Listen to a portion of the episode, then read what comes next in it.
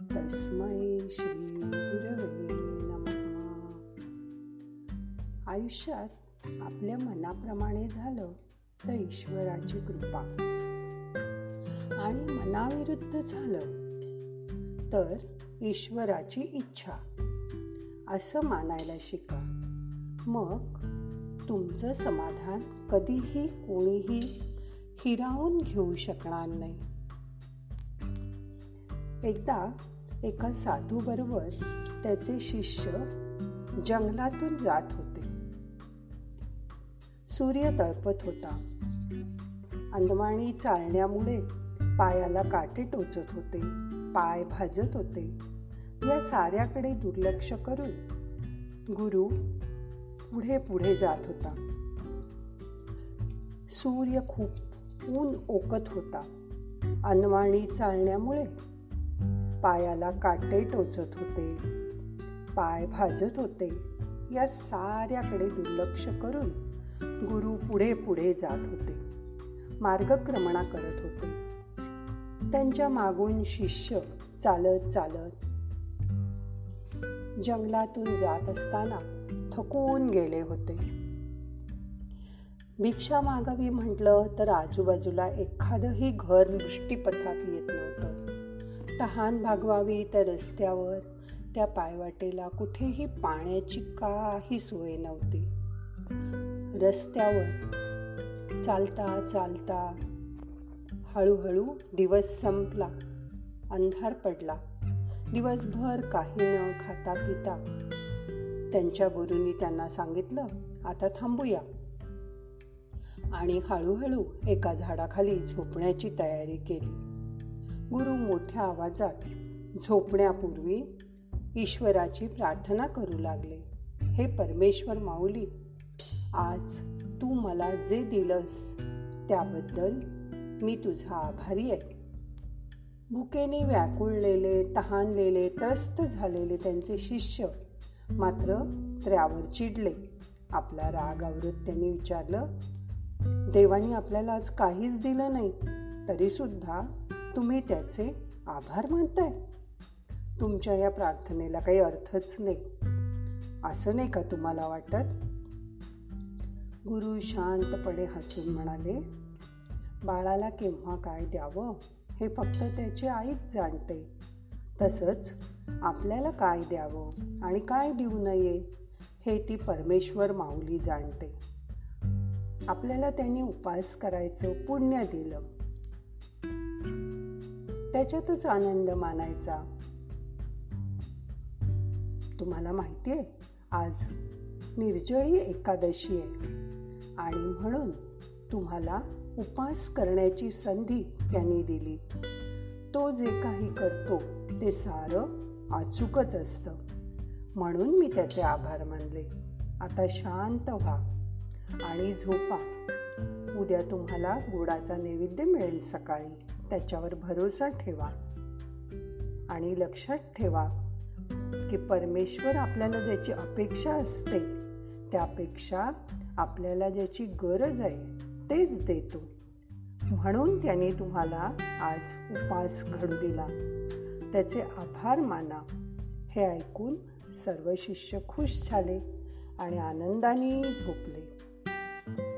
निराकार परमात्मा युगान युग सगुण रूपात अवतरतो. कधी साक्षात्कारी संताच्या रूपात तर कधी सद्गुरूच्या रूपात. राम कृष्ण हे अवतार तर प्रसिद्ध आहेतच. निवृत्ती ज्ञानेश्वर मुक्ताबाई गोंदवलेकर महाराज गजानन महाराज असे अगणित संत या भूमीत होऊन गेले. संत आणि सद्गुरू यातील फरक बघूया. संत हा केवळ भगवंताच्या प्रेमात आकंठ बुडलेला असतो. त्यांच्या सहवासात त्या भगवंताच्या प्रेमाचे संस्कार होतात. त्यांच्या मुखातून बाहेर पडणार प्रेम म्हणजे बोध जो चित्तात धारण करील त्याचेही जीवन सुधारल्याशिवाय राहत नाही. त्यांच्याकडेही गुरुपद येतं. जो खरा सद्गुरू असतो तो लोकांच्यात राहून लोकांना भ्रमातून आणि मोहातून सोडविण्यासाठी प्रयत्न करतो. कधी प्रेमाने कधी कठोर होऊन. सद्गुरू प्रपंचात राहून परमार्थ कसा करायचा ही कला शिकवायला आलेला असतो. भ्रमाच्या मोहाच्या आसक्तीच्या पकडीतून कसं सुटायचं हे शिकवायला आणि तसं करवून घ्यायला. सद्गुरूच लागतो. म्हणून तो सगुण रूपात गुरुच्या रूपाने तुमच्यासमोर येऊन तुमचे भ्रम आणि मोह कसे दूर करायचे हे दैनंदिन जीवनात राहूनच कसं वागायचं हे शिकवतो आणि तोच खरा सद्गुरू. हाच खरा हरी. आता ध्यान करूया. हाताची ध्यान मुद्रा करा. दोन्ही हात मांडीवर ठेवा. पाठ सरळ ठेवा. डोळे अलगद मिटून घ्या. मन शांत करा. रिलॅक्स. रिलॅक्स. मोठा श्वास घ्या. सोडून द्या.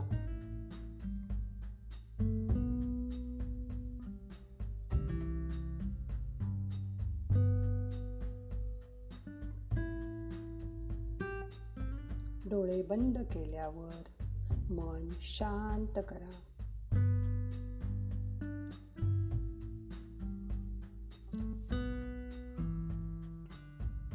गार वारा शरीराला स्पर्श करतोय. त्याची जाणीव करून घ्या. जसा मासा पाण्यामध्ये राहतो तसं आपण हवेमध्ये राहतो. श्वास घेत असताना शुद्ध हवा आपण आज घेत असतो. ही आत गेलेली हवा शरीराला शक्ती देते. जेव्हा श्वास बाहेर येतो त्यावेळी आपले ताणतणाव आपल्या काळजा शरीराच्या बाहेर जात असतात. त्याची जाणीव करून घ्या. मन शांत करा. रिलॅक्स.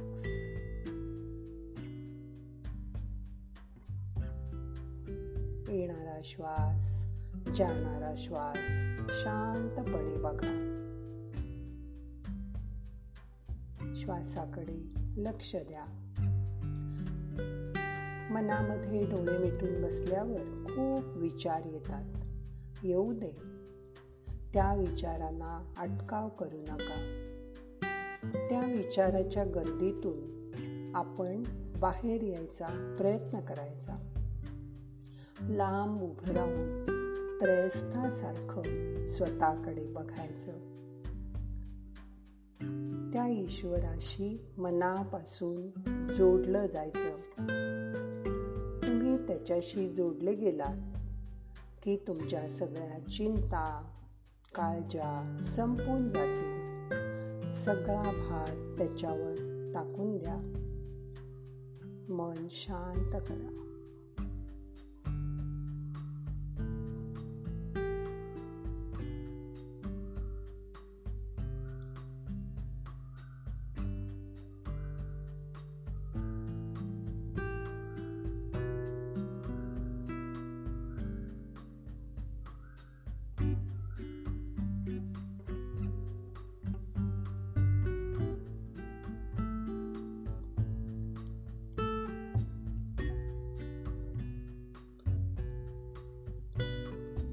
श्वासाची गती बघा श्वासाची गती आता अगदी मंद मंद झाली त्याची जाणीव करून घ्या मन शांत करा